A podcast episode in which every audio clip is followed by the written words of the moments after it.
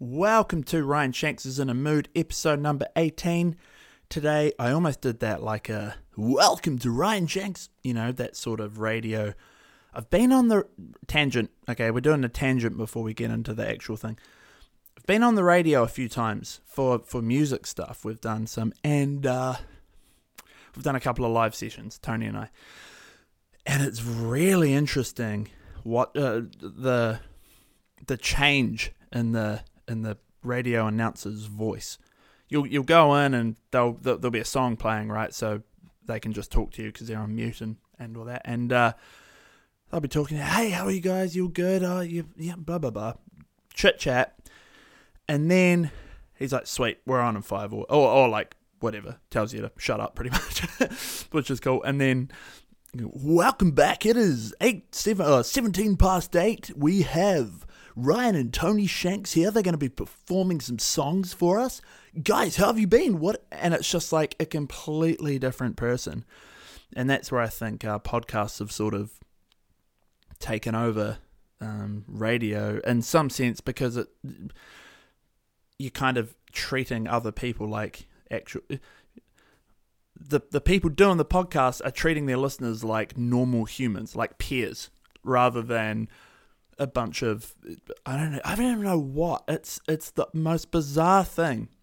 It, I've always found it bizarre uh, listening to the radio and the announcers, but actually being there and seeing the change is the even weirder because it's it's literally an act, it, you know, which is fine, but bizarre.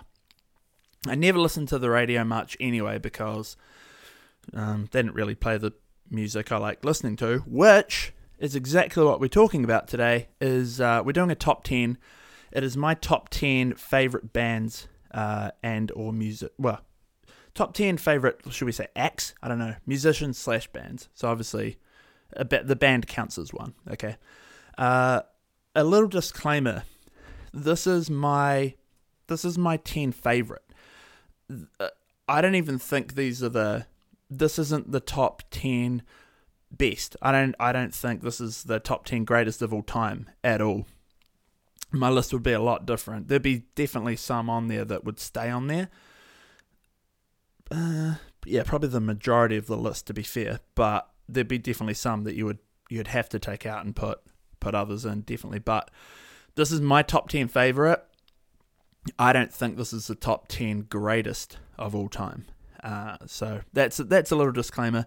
Uh, we're obviously going to start at 10 and work our way through. Uh, it's quite fun to do because it's so much more objective than uh, the, the sports one. You know, the, the top 10 greatest athletes of all time is somewhat subjective, like it's opinion based, but there's definitely uh, how did I say that word? Definitely. I added a letter.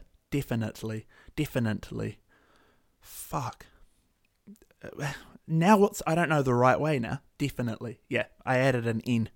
That's cool. Made up new words. Made up new words, and that's how we do it. You know, we're just out here. We're out here making up new words. That's cool. And whenever I make up a new word, I'm just like, Baby, lock the door and turn the lights down low. And that's how we do it in the creed. We we make new words. Accidentally, but nonetheless, we have we've we've added something to our vocabulary. So definitely my favourites when my favourites when people are having an argument with you or, or someone online or in a real heated a big novel about something and they get definitely and definitely they get that word and defiantly mixed up and it's uh, you know I, I always like to read people's typos or just actual errors I like to I like to pretend they did that on purpose. So, so, rather than something being definite, it's defiant, and it makes it much more fun. Anyway, we are doing the top ten, my top ten favorite musicians. I don't know how long to talk about each one. I don't want to I don't want to start and talk like for 15 minutes about the first three, and then the better they get, in my opinion, the shorter I talk about them. So we'll see how we go. It might be a real long episode, or it might be real short. Actually, you'll know because you'll see the total length, whereas I don't know yet. So, if this is over an hour, sort of an hour 15, you'll know that I went longer than I thought I was going to go for. Okay, let's kick into it. Um, oh, actually, sorry guys, sorry Creed members.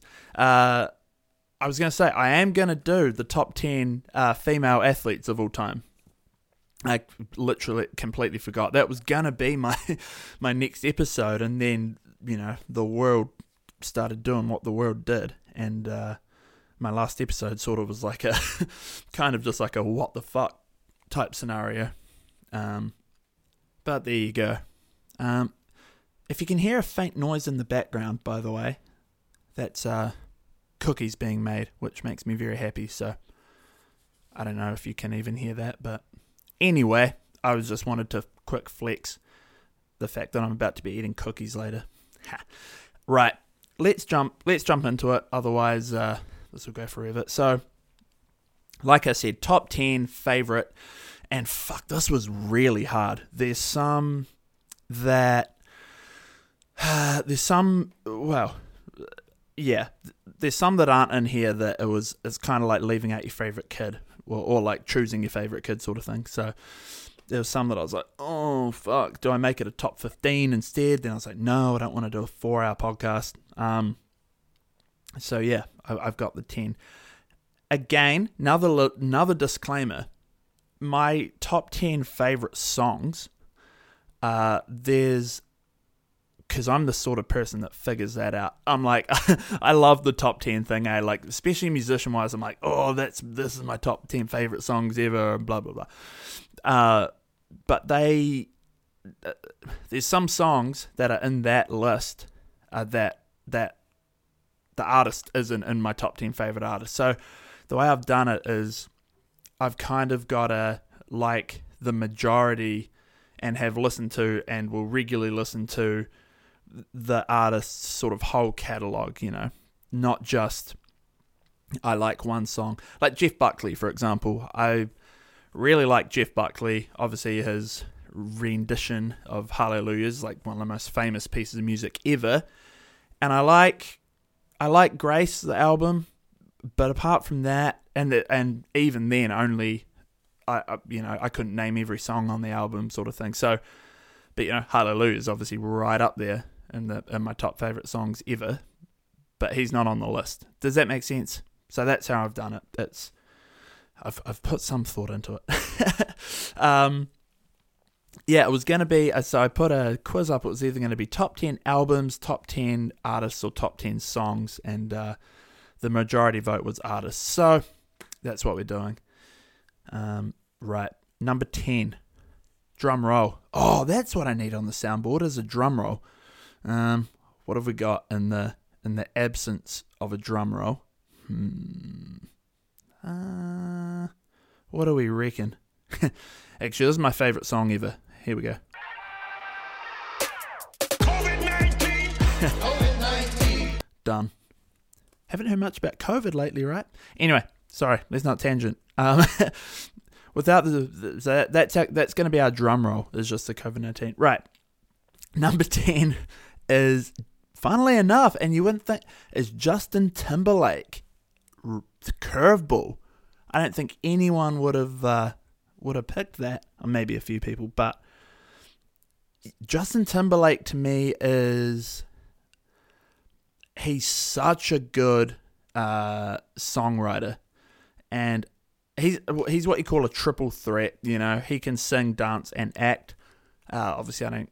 Acting's fine, watching that guy dance is like yeah, and I'm not sure as far as like if you're a, a, a, pro dancer, like dancing's your thing. I'm not sure how good he actually is. To to the layman, he's pretty fucking awesome. Doing it while singing too. It's um you know saw him live in 2015. Yeah, in 2015 it was it was unreal. You know he's um yeah he's he's awesome. My favorite album of his think I've actually talked about this on the podcast already, is the 2020 experience. It's like a double a double album and it's uh even within the album, it's got such a range of genres. It's and that's what I like about him. It's he can he drifts into country, obviously mainly pop, but he'll drift into you know he'll have people on. Uh, he'll have rappers do verses and stuff, so he's drifting into that hip hop sort of. Yeah, he's he's phenomenal, and his songs are they're just inherently good songs. Like the the hooks are, yeah, he's yeah he's awesome. Um, again, the fact that he he can do it all live and it's again sometimes better live is um to me what I.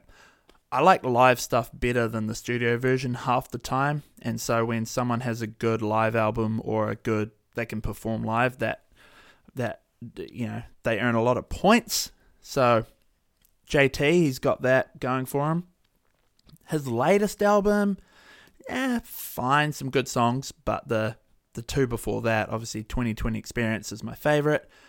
Future Sex Love Sound, that's awesome as well, but it's again quite a cohesive album, so it's quite similar to itself, which is cool. But yeah, if you haven't, go listen to 2020 Experience just the whole way through, um, and it's kind of like a little roller coaster of of different uh, yeah, different genres and, and styles. And I mean, it's got what, two, I think it's two 12 song track. I think it's about, yeah, so it's like, yeah, 24, 25 songs, which is immense. And that's where the name came from. The 2020 experience is, uh, uh they wrote 20 songs in 20 days.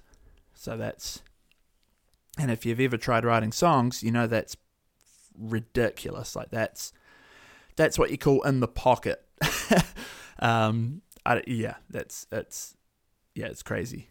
Uh, I thought he was going to do something because obviously 2020 experience is 2020 this year. I thought he was going to do something, and he still might, um, uh, like a like a re-release of some. I don't know how you do it or what you do, but because it's 2020, I thought he'd do something. But now he's probably having second thoughts, like uh, I think I'll just ignore the fact that my my album's called 2020 because this, you know, 2020's not been the, the kindest to us.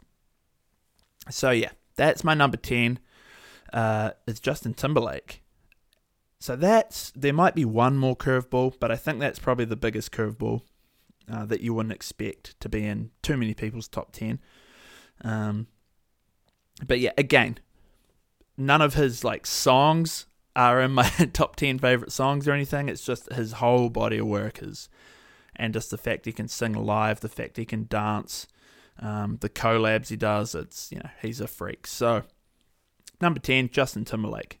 Moving on to number 9 is, and this was a hard one because I.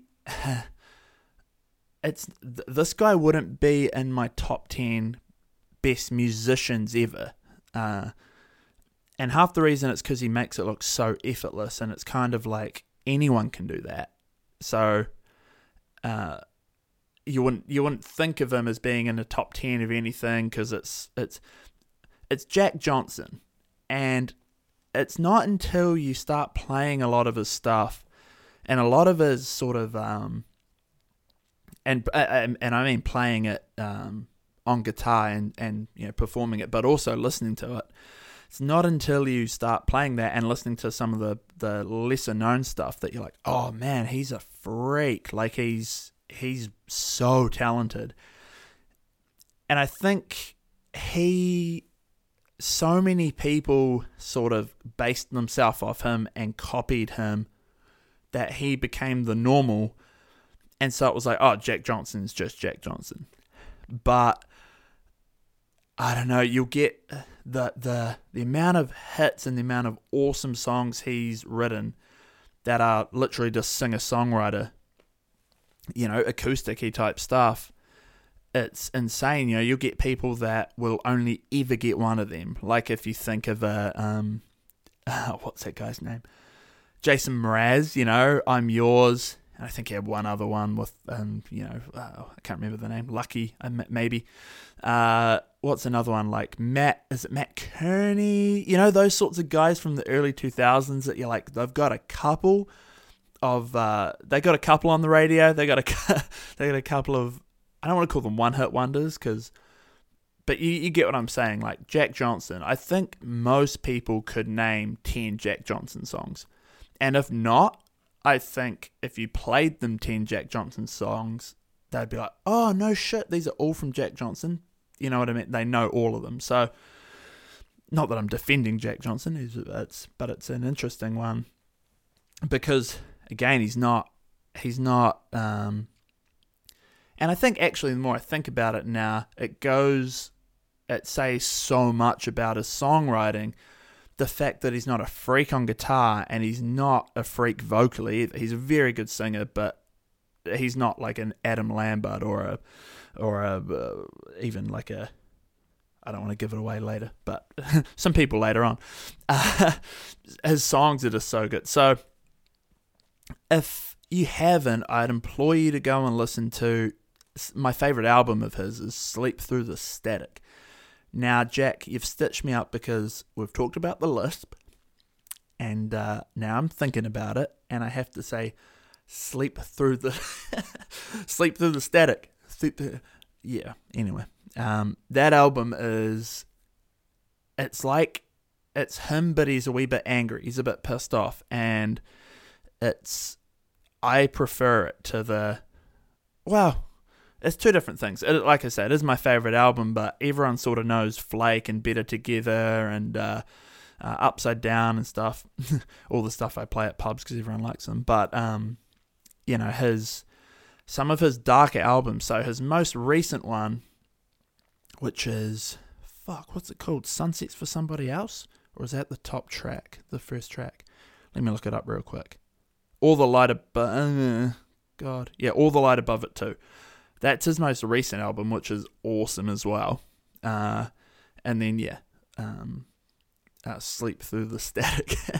They're my two favorite albums of his. Uh, with the most common being In Between Dreams, which is you know Banana Pancakes, Better Together, all that good stuff, which is great stuff.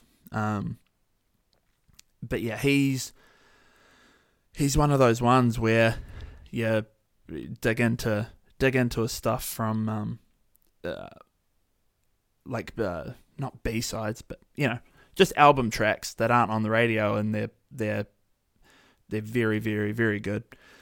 And it's not until you start trying to play them that you're like, oh man, his vocal range is actually pretty. it's pretty big.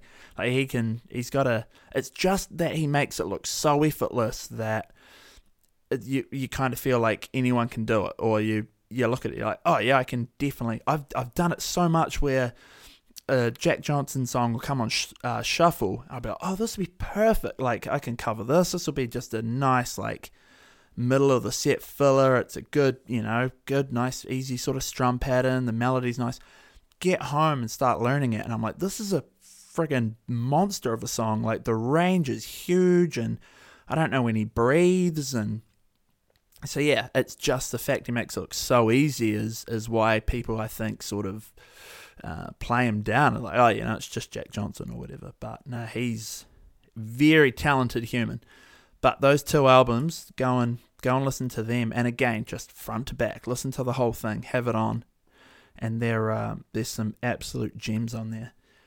One more little note on him, I guess his first album is and I keep forgetting the names of the albums now that I have to remember it. Uh, Bushfire Fairy Tales, I think. Yeah, he. Uh, it's. I feel like he was more a guitar player and was kind of nervous about singing. That's what it feels to me.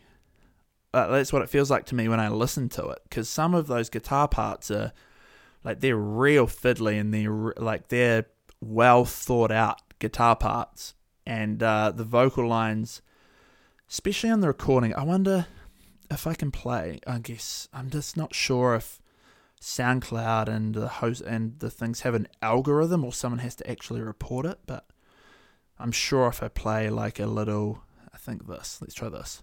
Uh, Is it going to play? This is called F Stop Blues, and this is not the one I was thinking of. Still nice though, right? But if we go, I think me talking over it will probably help. Is it inaudible melodies? There's a song I started learning. Yeah, this. Niggly. Crazy, like sus chords and stuff. Ugh. Right, so that's his first album, and it, uh, well, so that that wasn't his whole first album. That was some of it, and uh, I feel like it was a, a, yeah, he cared more about the guitar, and then his vocals were quite um, reserved, and then it, the next album it sort of flipped, which was, you know, now he plays really basic guitar parts um, in comparison to his first album, and uh, and sings a lot more sort of boldly and difficult stuff. So yeah, Jack Johnson is not one to be slept on. He's a he's a freak as well. So let's leave that for him because otherwise I could. And again, I'm not going to talk about each one for that long. Probably, I just feel like he's one that needs a bit more credit than what he he potentially gets. So yeah, that's number nine, Jack Johnson. Those two albums, you probably haven't listened to them. Go and listen to them. And uh, that was Sunsets, uh, no, All the Light Above It too, and uh, Sleep Through the Static. Uh, cool. All right. Number eight. This is a not a complete 180, but very different. Ah, actually, quick side note again is that there. Oh, it's not really a spoiler. I was kind of like, again, like I said, it's the whole. It needs to be the artist sort of most of their catalog, the whole not just a few songs. And I was like, man, there's like no hip hop or rap artists in my in my top ten. But yeah, that like I said, there's none that I apart from Eminem. I've listened to lots of his stuff, but he's I don't like him better than these top ten. So he didn't get in. But some of my favorite songs are in uh, hip hop songs are in my top ten, and that I think there's maybe one or two hip hop albums in my favorite two albums.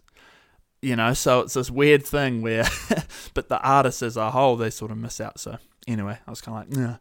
But if I had to pick a top uh, hip hop artist, I'd say Lupe Fiasco would be my favorite.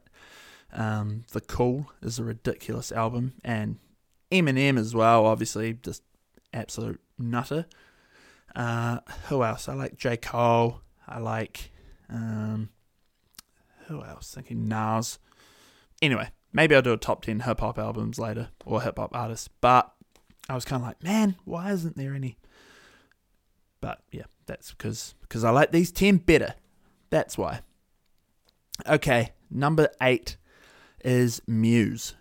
Uh, Matt Bellamy, I think, is potentially he's in the bid for one of the top spots for best musicians on the planet right now and potentially of all time. He is I feel like he's got some sort of disorder where he's he's so smart that he's a bit weird. He he the stuff he's done and innovative too. He like their first couple of albums were well, their first album was really, really raw showbiz. You know, it was quite, um, I don't know, a really big and powerful. Oh, fuck, all their albums are big and powerful, aren't they? Massive sound, Muse. Like, it's just, how do you get a sound that big? But the there's so many elements that make Muse so good because the sound, just like this wall of sound type thing where you get I don't even know how you describe it. It's just fucking massive, but it's not muddy. It's not, um, you know, it's not blending all into one big mess. It's just massive sound, but all, you know, it's all nice and cohesive. Well, not cohesive, but it's, um, you can pick apart the different different sounds. You know what I mean? Uh, but then the again the songwriting. It's this massive, massive sound, but with amazing songs you if you can play a song uh, on an acoustic guitar and it still sound like a good song, then you know it's a good song. And a lot of Muse's stuff, you can do that because the the hooks and the melodies are they're so good that you don't actually need the massive sound to make it work. They just also have that. So, I mean, they're not really like anything else. And you could probably say, you know, you can obviously comp- you can always compare someone to someone, but I don't think before Muse there was anything, uh, at, nothing like them that got as big as they got.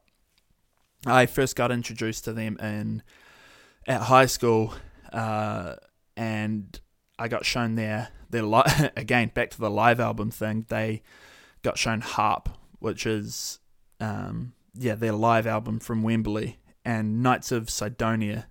Yeah, Knights of Cydonia. It was just that.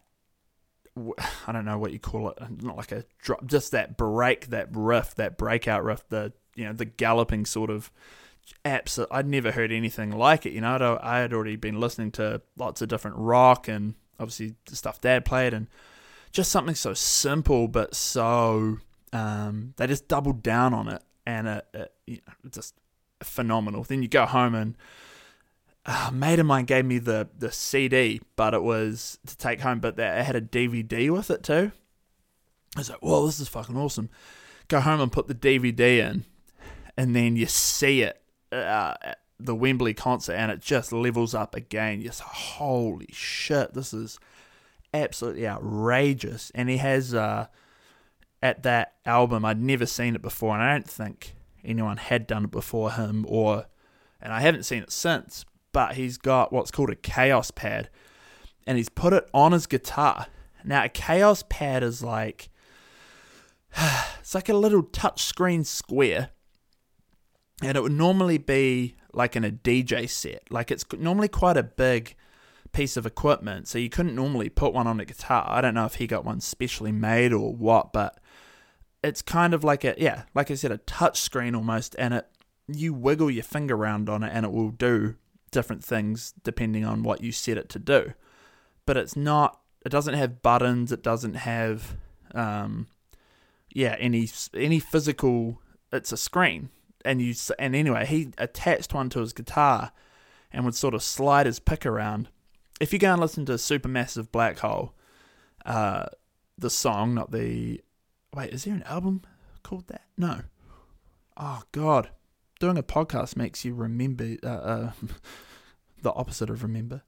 Um, no, not Supermassive Black Hole. Black Holes and Revelations is the album. Yeah, so if you're going to listen to Supermassive Black Hole, the song live from uh, Wembley uh, and you hear the. Uh, actually, let's try and find it. That'll be fun. Let's go. Uh, where's HAARP? Supermassive black hole. All right, let's turn it down just in case it's really loud. Um, I mean, massive sound. I'm probably going to get this banned. Right, let's find the. Sorry, I know this is.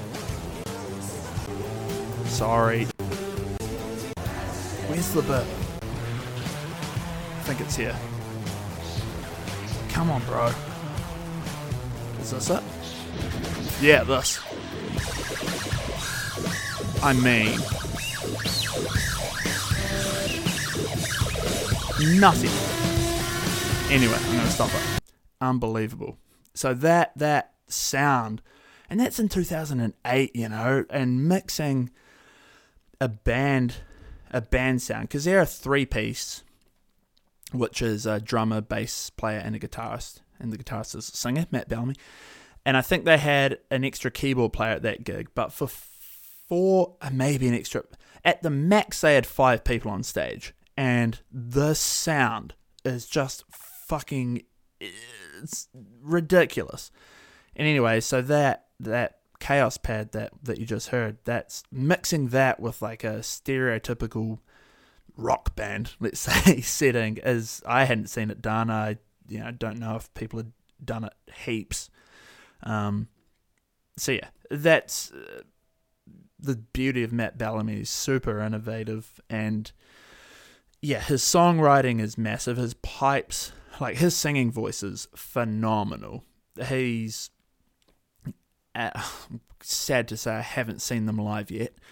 I uh, I think they came and I there was something else, maybe a surf comp or something, which you know you train and plan all year for. So it's not like I regret it, but I still want to see them. Um, but yeah, his his live voice, you know, his pipes are absolutely ridiculous. His songwriting, on one album, he's written like a three, like a, a, a I don't know how many piece, but a huge big symphony.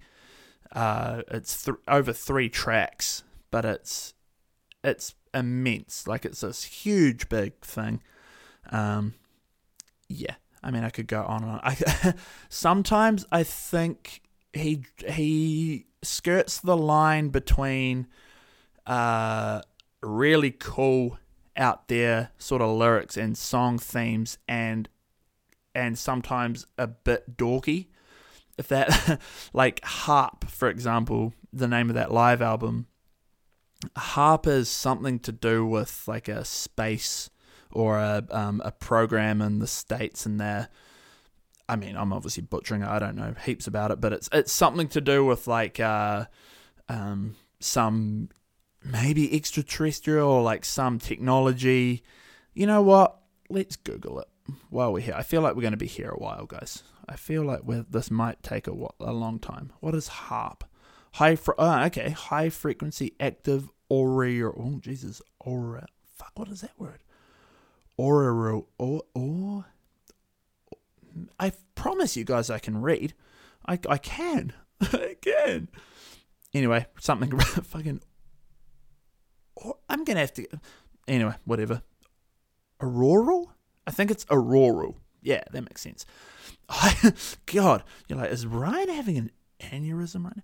High frequency active auroral research program. So you get the you get the idea. It's like that sort of stuff. You know, he talks about space, supermassive black holes. Like, there's an album called Drones. Actually, let's look at what all the albums are called. Uh, Absolution. Yeah, you've got songs that like Hysteria, Butterflies and Hurricanes, Stockholm Syndrome. You know, massive, like quite uh, bold, bold um, titles what else? Uh, obviously, supermassive black hole, drones, um, uh, micro cuts is the name of the song. You know, um, yeah. Anyway, you get the point. He's he's pretty out there, uh, which is which is cool. The last, the latest album, Simulation Theory, is pretty good. There's a couple of quite naff naff things on there, but you know you're going to get that when you when you sort of skirt the line between the, well not skirt the line when you sort of dabble in those themes. Anyway i'm obviously a massive muse fan. Haven't listened to them heaps lately but i think this podcast is probably going to make me cycle back and listen to a few of these few of these things more often a few of these acts acts you know bands musicians okay let's let's leave it there for Muse. Uh, albums to go and listen to. My favorite. Um, well, the, I mean, HAARP is awesome. The live album. That's obviously music from multiple different albums. I like. Uh, man, what album would I say I like the most? I do like the Resistance, which is probably quite a, which is probably quite a um, controversial as far as Muse fans will go. They'll be like the Resistance. I do quite like it. I like. Uh, I do like the second Law.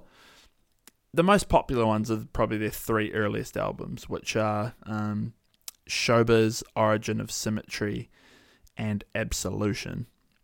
Um, maybe their top, uh, maybe their first four, which is also um, Black Holes and Revelations too. So, I mean, fuck, their like I said, their whole their whole catalog's pretty fucking awesome.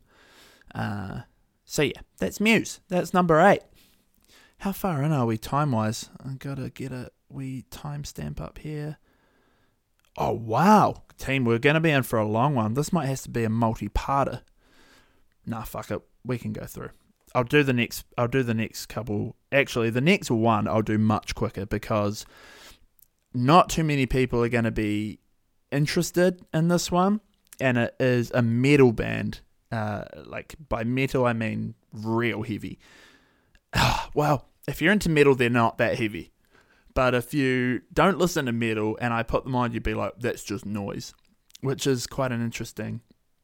I think it's an interesting perception of of music. You know, like if you get into metal, you listen to these guys, like, oh yeah, that just sounds like groovy and sort of musical and normal. But to people, you, uh, I think anytime people hear screaming, they're like, oh, fucking. Blah, blah, blah. So anyway, I get it, I get it, but number seven, my favorite bands of all time or acts of all time are Lamb of God. Uh, and it, I mean, I, it could have been Pantera, and it probably should have been Pantera because they definitely paved the way somewhat for some of these newer metal bands. But I think Lamb of God are they're a bit less. Uh, well, they're a bit more. How do I say it? do I say less human? Like the lead singer of uh, Pantera, Phil Ans and uh, and I always forget how to say his, his name, Phil Anselmo. However, I think it's Anselmo. He uh, he's super, obviously, southern in America. Uh, so's Lamb of God, I guess, but he's more raw, like more brutal, more um, yeah. Whereas Lamb of God are less human in the sense that when Randy, the the Randy, of course his fucking name's Randy, the lead singer, when he when he's screaming, literally singing, it's like it sounds it doesn't sound like a human screaming, if that makes sense. He's it's it's quite effortless and it's quite uh it's not like abrasive. If that like it's yeah, it's it sounds funny to say, but it's quite it's more it's almost smoother to listen to. Like it sounds effortless and it sounds it's got this quality to it. So, and their riffs are they're what you'd call groove metal, or um, I would I'd describe them as that. So they're really really musical. Like their their riffs and their their hooks and stuff are real beat orientated and groove orientated. So they're my favorite training training um, music ever. So that's why they're in the. I've listened to so much Lamb of God just from doing hard sessions that I can't. Like I would not listen to them not training really, uh, unless I was trying to fizz up for something like a race or yeah, literally a race probably, um, or a hard session. That's the only time I'd listen to them, um, because otherwise it's they're just so it's such yeah they're so energetic. Well, they get me so energetic and uh, and and fired up because it's just yeah they're just so good. I just don't, I think some people that listen to music because I care about music so much. I think some people that listen to metal for training purposes, I think they don't care as much about the quality of music as much as the, uh, I guess, the intensity or the yeah, I'd say intensity. Lamb of God are pretty intense, but there's some other metal bands out there that are just noise. It sounds like to me. Uh, whereas Lamb of God are so musical that it kind of it hits you know hits two spots with me. Like the the music is quality and the intensity and the you know the rawness is still there, so it works for training too. So, Lamb of God. Um, you know, if, if you're into sort of hard rock, like if you listen to, uh, man, what would be, if you like Metallica, right? If you like Metallica and you like some of their earlier stuff, like, you know, that sort of Ride the Lightning, uh, For Whom the Bell Tolls, that sort of stuff, there might be some Lamb of God that you would you could get into, and it definitely takes some listens to get used to it. I'm not. There's no way it's just a you put it on and you like it straight away. Musically, I think, like, definitely, if you took out the vocals, most people that like rock would be like, this is fucking awesome. It's just getting used to those vocals, but it's it's like anything. Once you get used to it and you like it, you prefer it rather than almost like singing over rock, you know. So, um, listen to the best album to. Well, I'll give you a couple of songs rather than albums because I would say um, for the one person that's going to try and get into, I would say probably one of the the the more um, heavier song titles they have is probably the least heavy song they have. It's called "Walk with Me in Hell," and it's it sounds all angry and stuff, but it's not that. Um, let's let's play the intro. There's not even I won't even get to the screaming bit, but you you'll get the point. So it's uh, it's, uh it sounds like dog shit because my anyway because my computer's. Uh, I think I don't. I think that is from a an old MP3 I have. Anyway,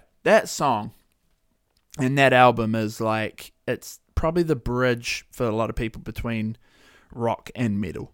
So, and then you go on to much much heavier stuff of theirs. So, I'd say listen to that song, "Walk with Me and How. I would say let's do two more. Um, uh, where's the album I'm looking for? Oh, I haven't got it on here. Shocking. Um, it is called not as the palace is burned. It is called uh, not New America. Oh, that's right. It's one out. They why do bands do this? Right. So they'll have all their stuff on uh on a on, on all the streaming services except one album for some reason they're like nah we don't have that one on there there was some rights issues or whatever the fuck. It's like, why put six albums on but not your seventh? Makes no sense to me. And just one random album too. Anyway, go and listen to Walk with in Hell. Uh, I'm just trying to think. I'm not going to get it, so I won't even. I won't bother. But yeah, if you want to know other songs, just hit me up, and I'll. Uh, I kind of got introduced to them through mates of mine at school were big metalheads, and I kind of got forced into listening to it in the music room. Uh, and at first, you know, of course, I was like, "This is fucking crazy! Like what?" And then the more you listen to it, you're like, "Oh, that bit was sick. I liked that." And you go, "Oh, that was cool." And then you just you grow an appreciation, you know. So number seven, Lamb of God. Right, taking a 180. We're going number, yep, number six, Pink Floyd. Uh, I mean, this one could probably be very short explanation because it's fucking Pink Floyd, you know. Uh, that's kind of all you have to say. number six, Pink Floyd. Right. Number five, uh, Pink Floyd for me. My favorite guitar solo ever is David Gilmour. Um, is well, yeah, his solo and "Comfortably Numb" um, from the Pulse album. It's just, it's it's it's one of those songs, and this seems like an exaggeration, but it's actually how I am. It's if you listen to that song and you really like put through you know through good quality speakers or, or headphones or whatever, and you're just un uh, what would you call it? N- you know, undistracted listening, fully focusing on it. If you listen to that song all the way through, you can't listen to anything else afterwards. There's nothing you can't. You can't put on anything. You've got to walk away from music for like an hour or so until you come back because it, it's too good. You nothing that goes on. It's not fair to anything that goes on after it. You could put on any of my, you know, there's five bands that I like more because you know Pink Floyd's number six. There's five more. There's nothing in any of those five that I could put on afterwards, be like, oh that. It's, and it's not even my favorite song. I just mean the piece of music is so powerful and the solo is so good and they build it up so much and you you can't play anything after it. Um, my favorite, let's go, my favorite album of theirs is because uh, Pulse is obviously a live album. I like the Division Bell, and it's their newer stuff. Uh, I think well, yeah, Roger Waters has had Roger Waters had already left. Um, I mean, Dark Side of the Moon's Dark Side of the Moon, of course, but I know I like the Division, Bell. I'm a massive David Gilmour fan, He's uh, he's what makes it for me, uh, as opposed to like I should have gone and seen Roger Waters when he came to Dunedin. I didn't go because I just, as a guitar player, I would have felt like I was missing David Gilmour too much. So, you know, and David Gilmour obviously had a big part in writing a lot of the, a lot of the division bell. So, oh no, Roger. Uh, God, I don't even know when Roger Waters left. I'm shocking. Maybe they shouldn't be in my top ten because I don't know. He, anyway, you know what I mean. Um. So yeah, the Division Bell. Go listen to that album, and Pulse live is is awesome too. So, uh, yeah. I mean, it's Pink Floyd. How much do you want me to talk about Pink Floyd? Everyone, everyone knows Pink Floyd. Even the twenty-year-old girls who are wearing the T-shirt, maybe they've listened to one song. That's a thing, isn't it? Like the band T-shirt trend at the moment. Whereas you know, it's like a cool thing. I guess it's kind of cool. Like, I'm not one of these like or do you even listen to them? Like, I feel like I wouldn't wear a band t shirt that I don't listen to, but yeah, I don't know. If you see someone wearing a Doors t shirt, you're like, eh, probably don't, probably don't listen to the Doors, but it's alright.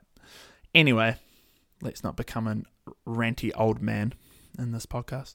Uh, number six, Pink Floyd. Number five is Guns N' Roses.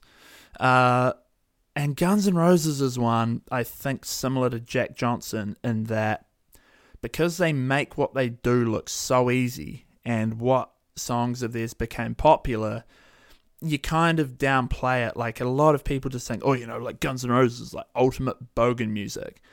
If you listen to Use Your Illusion, which is again a double album, there's Use Your Illusion 1 and 2, some of the musical uh, elements in that album are just mind blowing. Like Axl Rose is a genius, and there's no two ways about it. He's definitely an asshole, definitely. But how do you not get an ego that big when you're literally the biggest band in the world for a few years?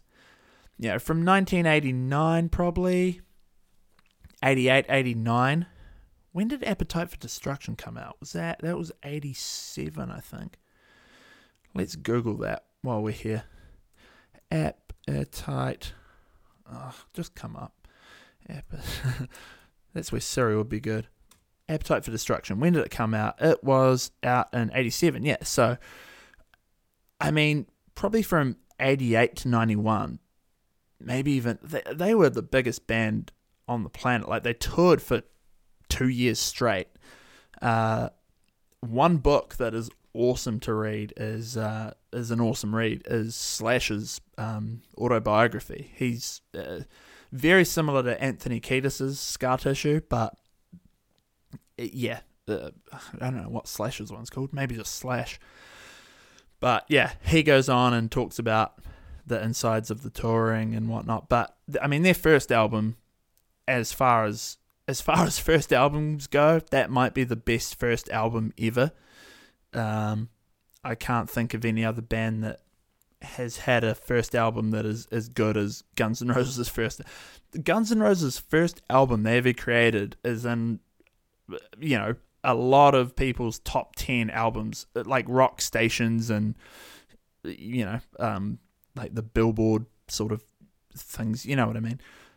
Immense, immense achievement for um, and Slash's book goes on to goes into how they how they achieve that, and so it's craziness. But uh, their second album is my favorite, the Use Your Illusion. It's one with November Rain and stuff. But my favorite song of all time is I can't stop saying of all time. You know, such a grand thing, isn't it? Like.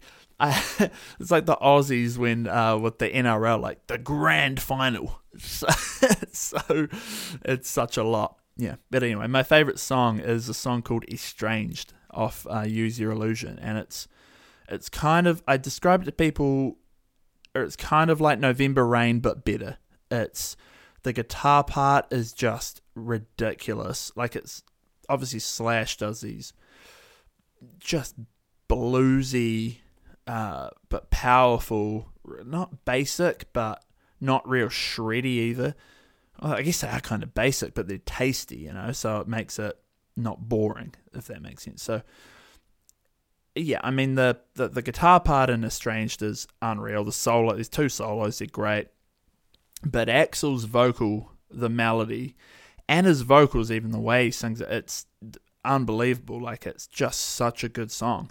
It's nine minutes long, and it's like a, it's, it's you could almost kind of uh, say it's like a a progressive rock song, like a a band that's a called prog rock is uh yeah that that's when like there's like 15 minute songs and the songs go through like heaps of different changes and it's almost like 10 songs in one or whatever.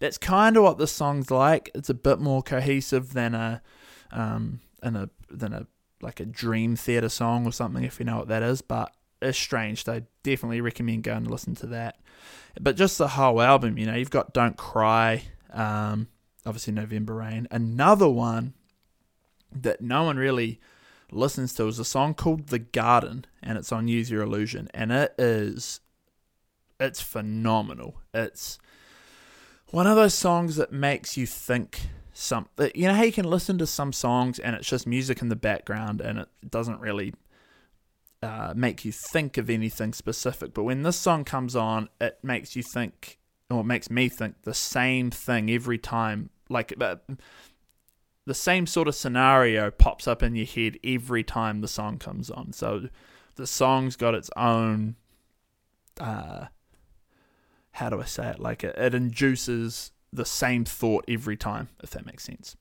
Not sure I described that very well, but great song. Go listen to it. Uh, there's a song called Coma, which is also it's again it's like another ten minute mammoth, but it's a a bit not a B side, but it's an album track that people don't really know.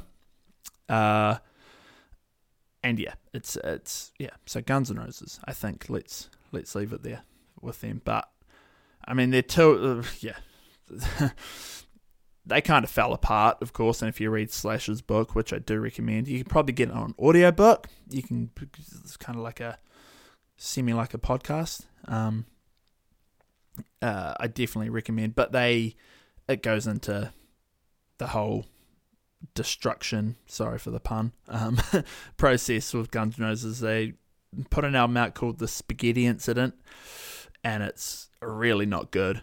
Uh, and I think the only song I've even know off that is uh, Sympathy for the Devil, which is a, um, oh my God, Rolling Jesus, Rolling Stones song, and they do a real good cover. But apart from that, it's pretty rubbish. And then they obviously break up, and then oh wait, they do Chinese Democracy, but it's just Slash um, with a whole new band pretty much. But he got the rights to Guns N' Roses, so he called himself Guns N' Roses.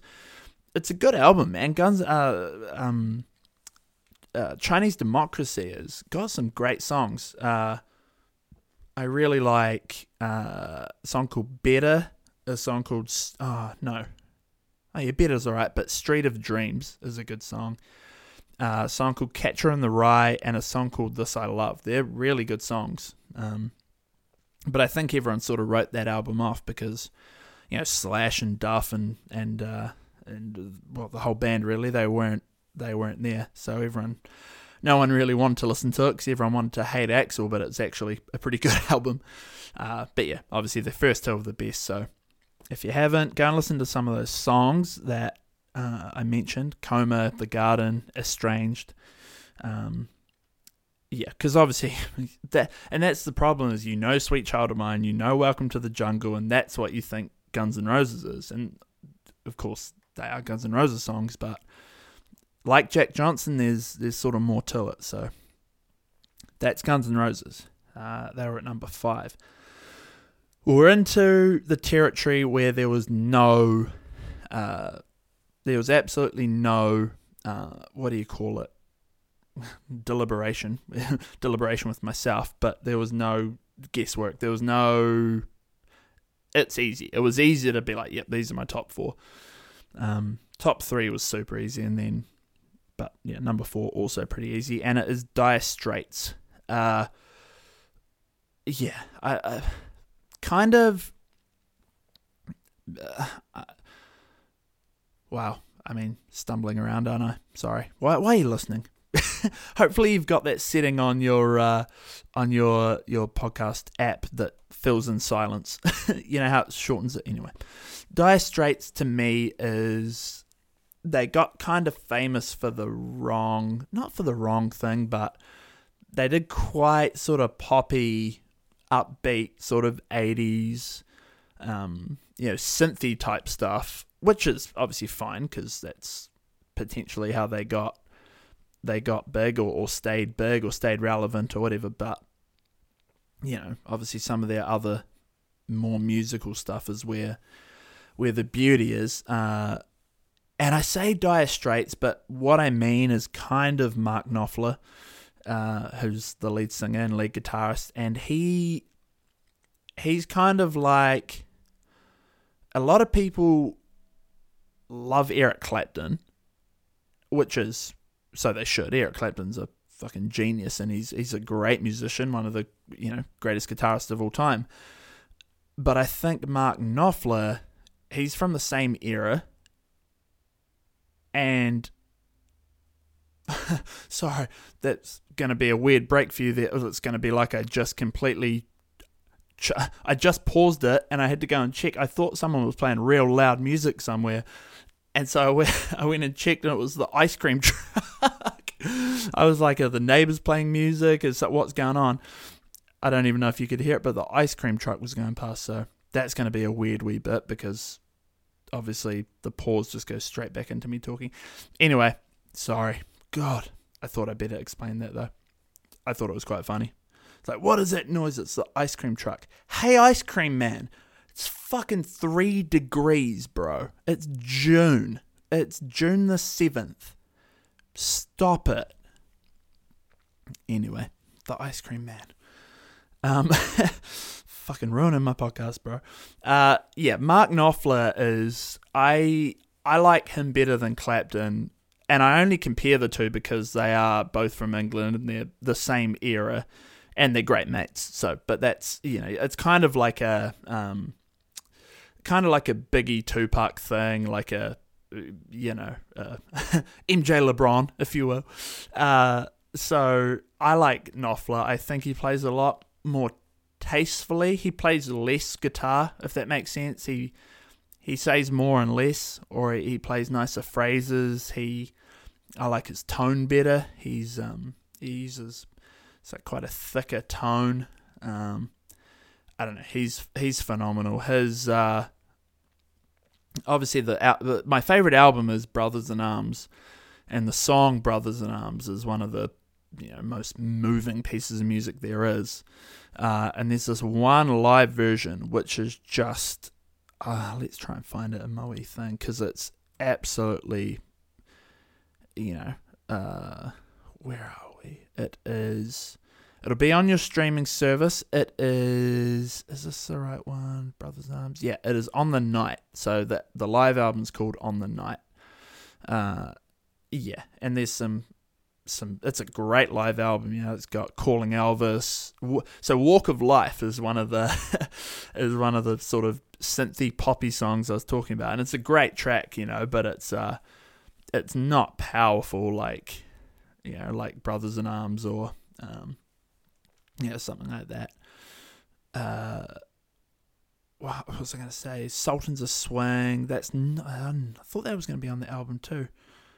Imagine so that's obviously the most popular song. Sorry, I was just looking and imagine going to see Dire Straits and they didn't play Sultans of Swing. That's quite. Uh, maybe they did play it. They just didn't put it on the on the live album. But that would be really odd, right? That would be.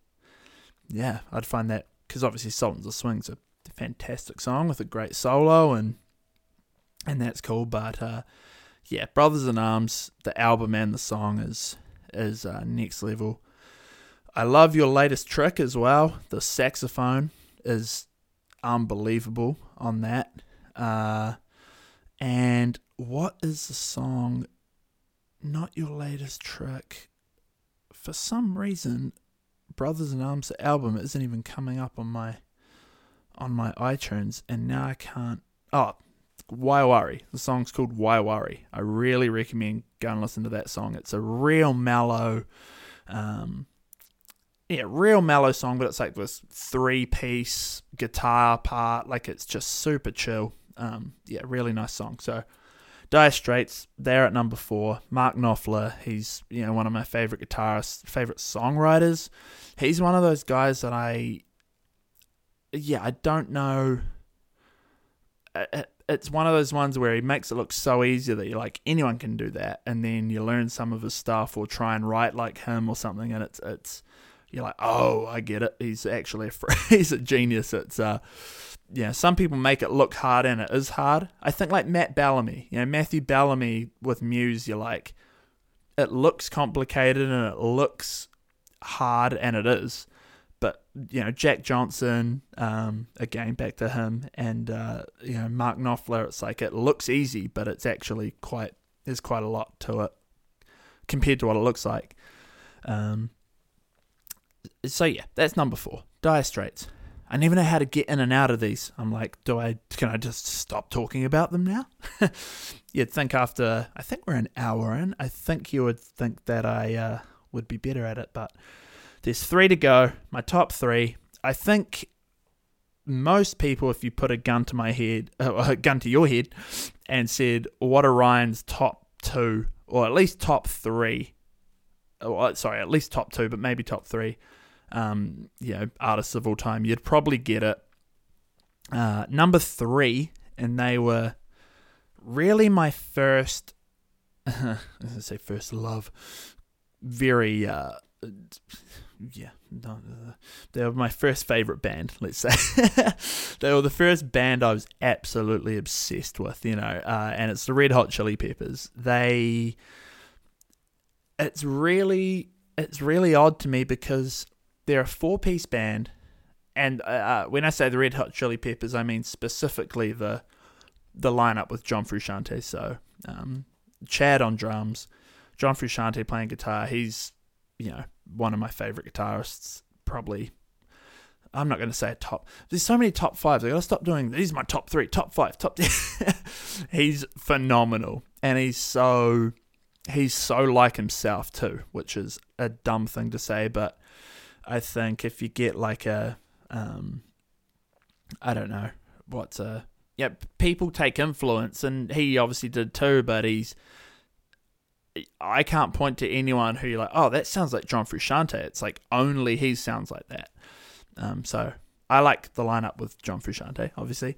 Uh, Flea on bass and Anthony singing is the, the, the golden lineup, and they're back together. So I went and saw them last year, the year before, I can't remember. I think no, 2018 I saw them, and uh, was it? Fuck, when was it? No, early 2019. Who cares? Anyway, uh, and it was Josh on guitar, who's um, I don't know how you say his last name, like King Loffer or whatever the fuck. I've only seen it written down. Never really heard anyone say it. Uh, he was awesome as well. He's even more out there than John Frusciante. He kind of plays uh, not sort of my style of guitar. It's almost using it um, less like a guitar and more like kind of a a soundscapey sort of instrument, I suppose. But uh, it was awesome. I mean, it's the first time I'd seen them live, the only time I'd seen them live, and uh, it was it actually exceeded expectations because I knew it was Josh and not uh, Frusciante, and so I was kind of I had low expectations. I was like, you know what, I'll go and see them just to so say I've seen them, and it was it was ridiculously good. So uh, the sound was amazing. Like the energy of those guys is phenomenal, and again, my favorite book, kind of like Slash's book, but, but I'd say better is Anthony Kiedis's book Scar Tissue. If you haven't read it, it is a must read. It's not even like there's not a person that wouldn't enjoy it. it it's it's it's a yeah, it's unreal. It's at, like it's actually unbelievable. You're reading it, you're like, how how sort of thing. How can I live the life I've lived and yet some people's life is like this? Um, yeah, it's definitely an insight into a, a nutty life. Uh, but yeah, the Chili's, uh, their favorite album of mine. Their favorite album of mine. Yeah, so the Red Hot Chili Peppers really like uh, my album. No, their my favorite album of theirs is uh, Blood Sugar Sex Magik. It is you might know it as the album with Under the Bridge on it and Give It Away, but the whole album is just outrageous. The guitar playing, the the uh, the songwriting's so odd because it's it's one of those albums where I'm just like, how do you how do you actually do that? How do you make that? I just don't understand. Like with Jack Johnson's stuff, again, back to him, he's such a good reference. Thanks, Jack. It's kind of like, oh yeah, I see how you could do that. It's super well done and it's super classy and it's super um, again makes it look easy, but it's not. But I still get how he did it. There's a verse and a chorus and there's guitar part and a hook and and X Y Z. I'm like, I could do that, but a lot worse. But with the chill, like the chilies, it's like I don't, I don't know how only they can do that sort of thing. Um, and that album's the best example of that. And then my next favorite album of theirs is Stadium Arcadium. So, um, probably because they're both the most guitar centric albums. Um, well, what else? I think yeah, I mean, everyone likes Californication. Obviously, it's a great album. And by the way, I think they went through a phase there where John Frusciante had gone because of huge drug problems. If you, I mean, I almost don't want to make you do it, but if you search John Frusciante, good luck spelling it. But if you search John Frusciante, uh, maybe write heroin, I don't know, or drugs or something on YouTube, there's this video of him where they go you know what? Fuck it. We're doing it. The Creed. We're going to do it. It's a crazy. I'm only going to play a little bit of it, but uh, it's him in this house, and they he he's quit the band because, and I think this is in 92, 93. He quit because um, the fame was just too much for him, and he didn't want to be famous. He wanted to be underground. Oh my god, here it is and uh, they go into his house, and it's it's a pretty fucking hard thing to watch, but so obviously he goes through that and comes back. So the I don't know if you know uh, the album with Dave Navarro. It's called oh, fuck me, what is it called? It's what with Aeroplane and uh, and and and my friends. What's the album called? This is shocking of me. I mean, it's not their greatest work because kind of a weird. Dave Navarro was kind of a weird person to get into the Chili's. He's like a real, uh, a real rock sort of guitarist, you know, rather than anyway. I can't remember what it's called. You'll be probably screaming it at me, but I'm doing a podcast, so my mind's blank. Um, so anyway, John quit the band because he was too. I don't know. He was you know, pretty out there, and he got massive into heroin. So we're going to have a quick listen to what he was sort of saying. Uh, here we go. This is his music. So how have you been? Uh, good. Slipped into a dimension there. What? Slipped into another dimension there. Turned into an interviewer. So he's sitting there and they ask him how he's been and he kind of stares at the wall. he slipped into another dimension there. Absolute nutter. Um, well, I mean, yeah, but it's fucking crazy. Imagine being that rich and famous from being in the actual Red Hot Chili Peppers and then being a heroin addict. You've got all the money in the world for heroin. And so you can just literally be at home, write crazy music like you kind of got a glimpse at, and just get heroin delivered to you. That's pretty much what he was doing. Anyway, and then he came out of that, which is great. And then they sort of wrote, well, they not sort of, they literally, quite fully wrote uh, Californication. And by the way, but yeah, I love the albums, but they're definitely.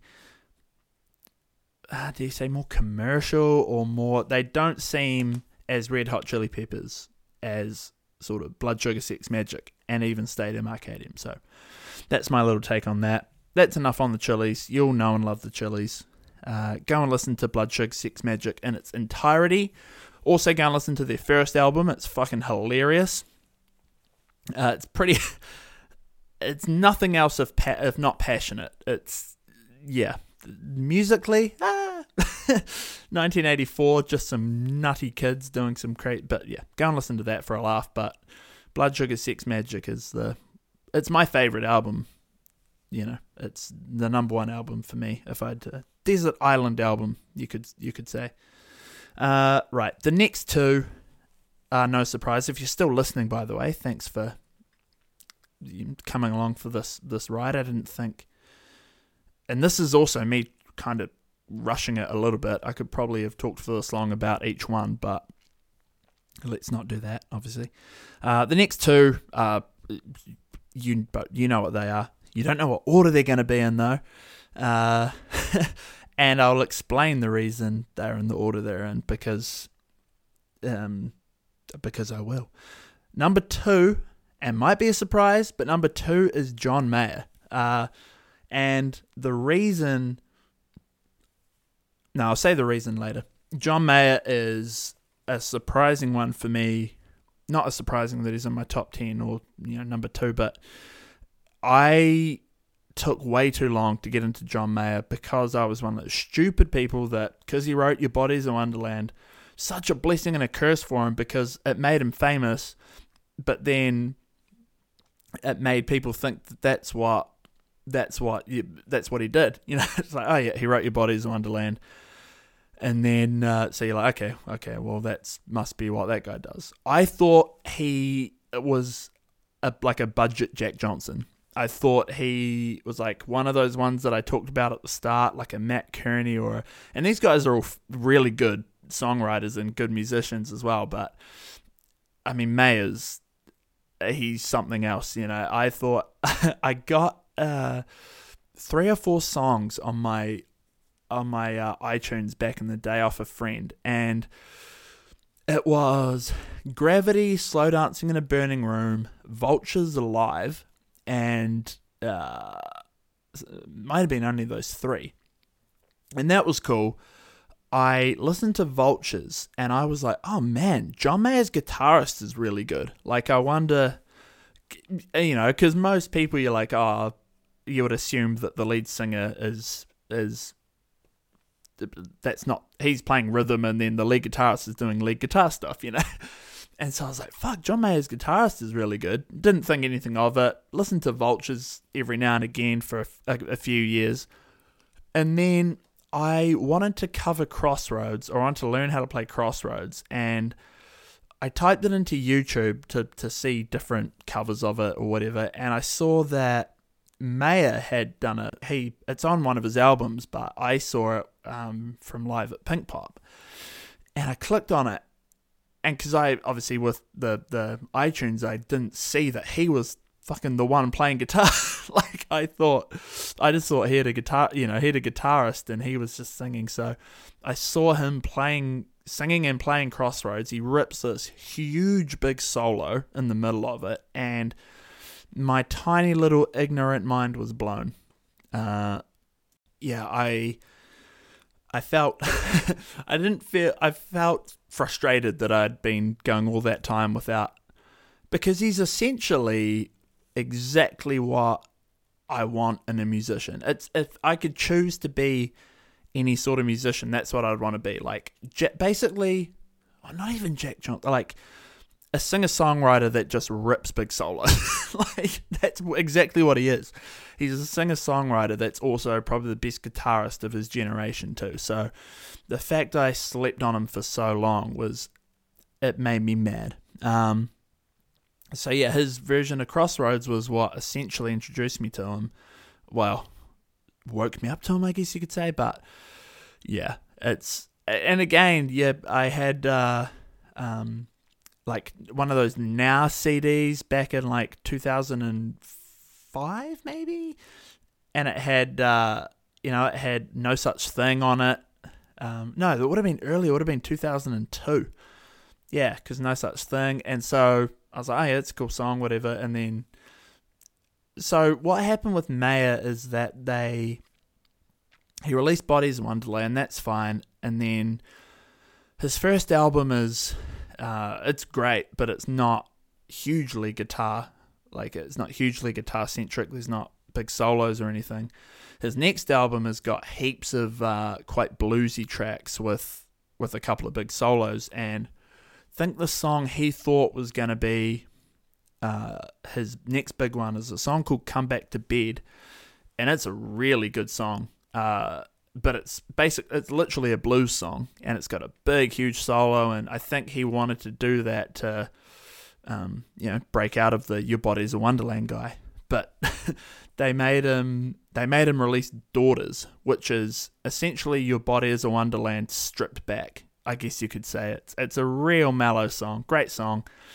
Um, but it, it kind of solidified that I'm the guy that plays slow acoustic songs for for ladies, pretty much.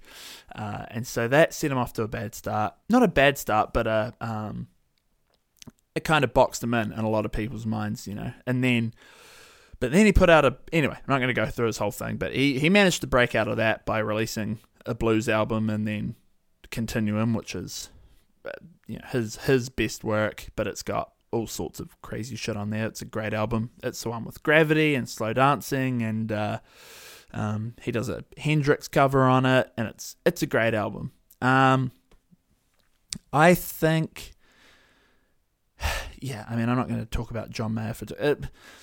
It's it's one of those where do I start kind of things. His songwriting is it's ridiculous how good his songwriting is. Uh, and it's not until you again, it's uh, not until you listen to the whole albums and you'll find songs that are just mid album songs that are your favorite songs ever. It's uh, the song called Edge of Desire uh, on probably his least, I would say it's probably his uh, his first or second, how do you say it? his worst or second worst received album, but it's my favorite John Mayer song, and it's it's this freakish song. It's yeah, so Edge of Desire. Um, but you might listen to another album and, and find another mid album track, and it's like your favorite your favorite song ever, uh, which is a you know a testament to how good it how good at songwriting is. Uh, and as you go through the albums, each album is so different. His uh, his first album, now I won't go through each one, but there's like bluesy rock. Uh, a pop album. you know, the first two are pretty poppy with some blues. He then went off the rails a wee bit, or had a media thing. Can't be bothered talking about it. It's nowadays it would be. It's well, I'll talk about it a little bit. It's he did an interview and said some things that are not even that bad. I think if he said them nowadays, they would be. It wouldn't be as bad, ironically, as what it was back then and he got absolutely reamed for it. Went off the map for a couple of years, came back with like a country album that was uh, kind of like a country blues pop mix, uh, I would say. Um, pretty inspired by Bob Dylan and uh, yeah, pretty, it's pretty Dylan esque. And so that's called Born and Raised. And that's like completely different to Continuum, which is completely different to um, his original album, which is Room for Squares. Anyway, he he travels through all these different um, uh, genres, I guess you could say. Uh, I'm trying to get to a point where I want to suggest what to listen to, uh, and it's really hard. I'm going to try and suggest songs. Okay, I'm going to pick. F- oh, fuck, this is really hard. oh, man. Uh, okay. I'm gonna try and pick five songs and then an album. Let's let's do that. Okay, and I'm not gonna. Okay, I'm gonna pick five songs and then one album, which I won't pick any of the original songs from. Okay, let's say I want you to go and listen to. Uh, right, I want you to listen to. Oh my god, this is fucking impossible. Uh, listen to "Come Back to Bed." Listen to Edge of Desire. Listen to listen listen to New Light if you haven't. If you know New Light, then disregard that. But New Light is a just it's not even on an album. It's just a single, but it's unreal. Uh, I want you to listen to. Uh, Nah, let's not do that. Where's the other? Where's where? I want you to listen to Queen of California, The Age of Worry, and I think that's five. Oh, I mean, yeah. The whole Born and Raised album is like a great listen to. Like, if you're driving, it's just a nice, like, a whole listen through album, and each song is sort of better than the last. It's unreal. But the what I was gonna say album wise is, and probably my favorite album is uh, blah, blah, blah. my favorite album of his is called The Search for Everything. It's his most recent album, and it's kind of like a you could almost say it's like a greatest hits of all his his different styles. Like it's, I'd say each album before that keeps quite a consistent sound and a consistent theme throughout. Whereas Search for Everything is, and I think I've said it before on the podcast because we talked about albums that, you know, if you listen, you listen, but it's fine. Uh, it's got so many different genres throughout it, and it's got the singy songwriting stuff, it's got bluesy stuff, it's got real guitar solo focused stuff, um, country. It's got a couple of real sort of country focused songs. So it's probably the nicest sounding album too. I think maybe Continuum, but I know it sounds weird, but from a production standpoint, it sounds really nice to listen to. Like it's it, it's all shiny and and it yeah, it just it feels really nice to listen to. I know it's sort of weird, but that's my recommendations. If you haven't listened to any Mayer, go and listen to that album. Basically, just go to his thing and just click on anything and just listen to it, and then and do that a bunch of random times because there's there's not really a bad song. Uh, there's a cup. There's this one called "Say" that I think he did for a movie. It's not that great. Um, but as far as album tracks go, there's no bad album tracks. So if you go on an album, hit play, you're gonna get good stuff. Okay, number one. You all know what it is now that you know that John Mayer is number two. It is Radiohead. Uh, and the reason I put Radiohead at one and John Mayer at two is because John Mayer, for my own musical, um, I don't want to say journey because that's real wanky, but my own musical um, playing, like my own playing, he's the most influential of anyone ever. He's I basically copy what he does. Well, I try my best to copy what he does, and then it ends up what I'm doing because I want to, you know, sing and write songs, but also play lots of guitar, and that's what he does. So I copy that, and so he's the most influential. But I kind of again like Jack Johnson. Oh, Jack, he's the best comparison. Jack's the MVP of this this show.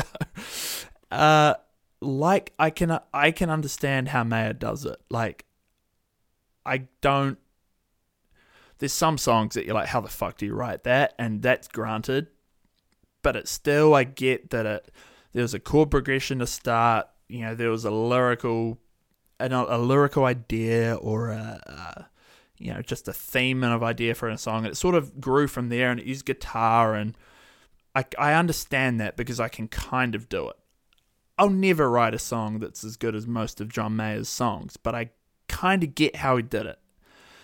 Radiohead, I have no fucking idea how how those guys do what they do. I have no idea how a song starts, like how an idea starts, how they it's alien. Their music is absolutely alien. It's yeah, it's I listen to John Mayer more because he's it's easier to listen to. It's it's Radiohead you can't just have on in the background. Radiohead you've got to be listening to it. And when you're listening to Radiohead, they're demanding your attention because it is absolute ludicrous how absolutely ludicrous how out there it is. It's yeah, I just don't understand how they do it. So that's why they're at number one to me. Well, one because they're my favorite band, but John Mayer and Radiohead are a tie, except Radiohead sneaks the win because of the absolute like the mystical factor. Uh, Thom Yorke, who's the lead singer, his voice is just something that doesn't make sense. It's he uses his voice more as an instrument than as a singer, if that makes sense. Like some songs, you have no idea what he's really saying lyrically. Well, lyrically as well, they're so obscure that you kind of don't really know what he's saying anyway because it's so out there. But there's a song they do called Nude, and his voice is barely. He's barely a singer, and his voice is just an instrument. It's unbelievable. Um, again, they've got, I think, seven albums too. I think they both have seven albums. No, Radiohead must have more. Radiohead must have eight. Oh, I don't want to count them in my head because I'll be on the spot. I'm going to count them real quick. Here we go. Okay. Uh, one, two, three. You're just going to hear me counting, but in my head for uh, five, six, seven. Yeah, eight, I think. Fuck. Okay. Anyway, what I would recommend with Radiohead, if you're already a fan, then you already know. Uh, but if you're not, and if you land on any random Radiohead song, like I suggested you to do with John Mayer, you're going to be in trouble. Because there's some stuff that is real tough to listen to when you're first getting into it. You've got to wean yourself into these guys. And the reason they're so good and the reason you end up loving them so much is because they're so different. Let me explain something real quick with how music works. If you like a song instantly, the first time you've ever heard it, it's because it is super similar to something you already like. There's a reason your favorite songs are some of uh, you. how do I say it? You might not like a song the first time. It's familiarity. Okay, it's familiarity that makes music uh, that makes you like music so much. So. I guarantee the first time you heard your favorite song, you probably weren't that fussed on it. You might, you obviously liked it, but you have to listen to it again and again and then you know what's you know when the chorus is coming up you know what you're about to enjoy you know all the bits you know the the melody xyz right? But if you hear a new song on the radio like a taylor swift song is a good example. You might hear taylor swift new song and you like it straight away if you like that sort of music. It's because pop music is so similar to itself that you know when the chorus is coming, you know probably what the hook's gonna do. It's gonna have a chorus that's like dun dun dun dun dun, dun a, verse that's real sort of uh, um, yeah, real not monotone or or but it's gonna be very uh, uh, understated, and then the chorus is gonna be a big melodic like hooky poppy song, right? So that's why you like it straight away because it's already the same as something that you that you already know. So it's almost like you already know the song. Right. The reason it takes a while to listen to Radiohead, if you haven't before, is because they're not really like anything else that you've listened to, so the familiarity factor's not there. So you're not going to really start loving Radiohead until you've listened to a decent amount of Radiohead. so it's kind of, the, and it's I guess that's the same with any band that's um, you know, got its own unique thing going on. Is is you're not going to like it heaps until you've listened to only that band. So I don't know. It, it's but Radiohead especially just because of the nature of Thom Yorke's voice uh, and the way they write songs. It's yeah, it's not. It's definitely not a verse chorus verse uh, sort of structure a lot of the time. So what I would recommend doing, this is more like less less of how much I love them and more like a lesson on how to get into Radiohead. Uh, is go and listen to the album In Rainbows first. Um, this is one of their more recent albums, but it it's the most melodic one. It's the easiest listening. It's like the songs is really pretty. Um, they they sound like songs. Uh, the first two songs, to be fair, on the album are quite hard hitting, but from Nude onwards, it's just like beautifulness. You know, it's just absolute like you'll go to sleep listening to it. Well, kind of. It's not like it's real sleepy music. It's just melodic and pretty, I guess you could say. But that'll, you know, that's that's um, you know, an amazing album. But it's the easiest listening for them. From there, I'd probably head to uh, OK Computer, which has got songs you might know like uh, Karma Police, um, well, you probably might only know Karma Police from that. Oh, let's real quick. Let's have a tangent on the Radiohead thing. Not well, a tangent within Radiohead, and let's talk about Creep. so many people send me like people covering Creep. Like, oh, Ryan likes Radiohead. He'll like this. Creep is barely Radiohead. It's their most popular song, but it's barely Radiohead. Uh, once you listen to the rest of them and you get into all the other albums and all the stuff, you're like, oh man, Creepers, barely even them. It's off their first album, which is 94, I think. No, earlier. Because, yeah, it's early, early 90s. And they're still making music in 29, uh, when was their last album? 2016 you know, it's that's that's my whole lifetime pretty much. It's their first album was written when I was a baby, and then they're still writing music just a couple of years ago. Of course, it's going to be different. So, I would say, if all you've heard is "Creep," then that's not Radiohead. Uh, so go and listen to In Rainbows, then do OK Computer. Um, the yeah, a moon Moonshaped Pool, their most recent album, that's really nice as well, really pretty. If you want the more sort of raw, hard hitting electronic albums, you're going to go and listen to Kid A um, and Hail to the Thief. Hail to the Thief's probably the most brash, the most raw. Um, if you enjoy Hail to the Thief, then you enjoy everything Radiohead has because that's their that's their gnarliest stuff probably. Hail to the Thief and Am- Amnesiac are pretty pretty hard hitting albums. Um, but yeah, Kid A, one of the greatest albums of all time. I think it was, I think it might have been the last time I saw Rolling Stone. It was their greatest album of all time was Kid A, um, which it makes sense when you listen to it. It's it's a complete.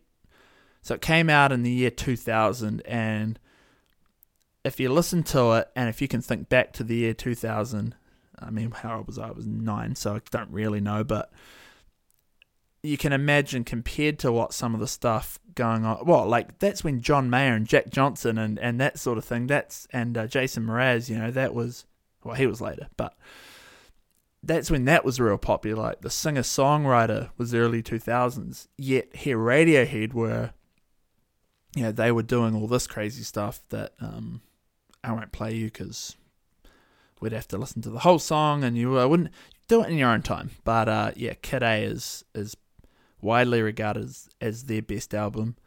My favorite album is, funnily enough, it's probably The King of Limbs, which is a weird little um, eight track.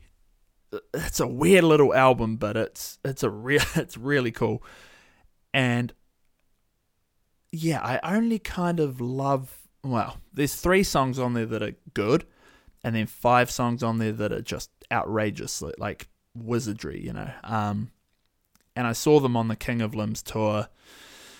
And I said tour really interestingly then, didn't I? I was like tour.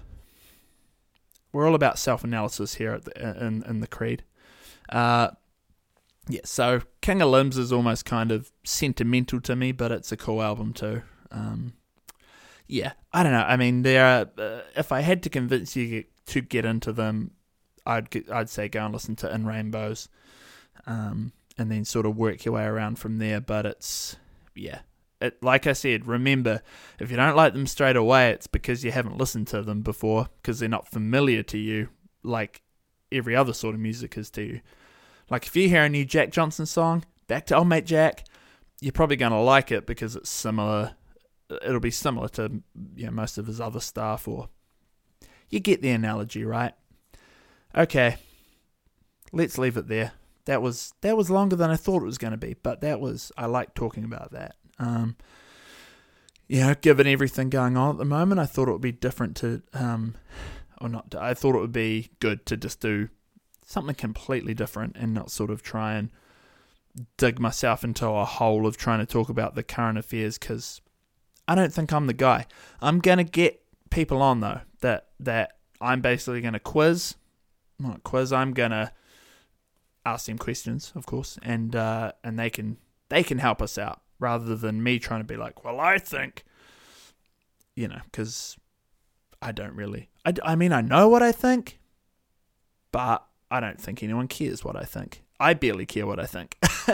you know, so we'll get people that on here that we can um, that I care about what they think, and hopefully that means you care about what they think. But I thought it would be a better idea just to talk about something completely different, something that I'm that I care about deeply, which is music.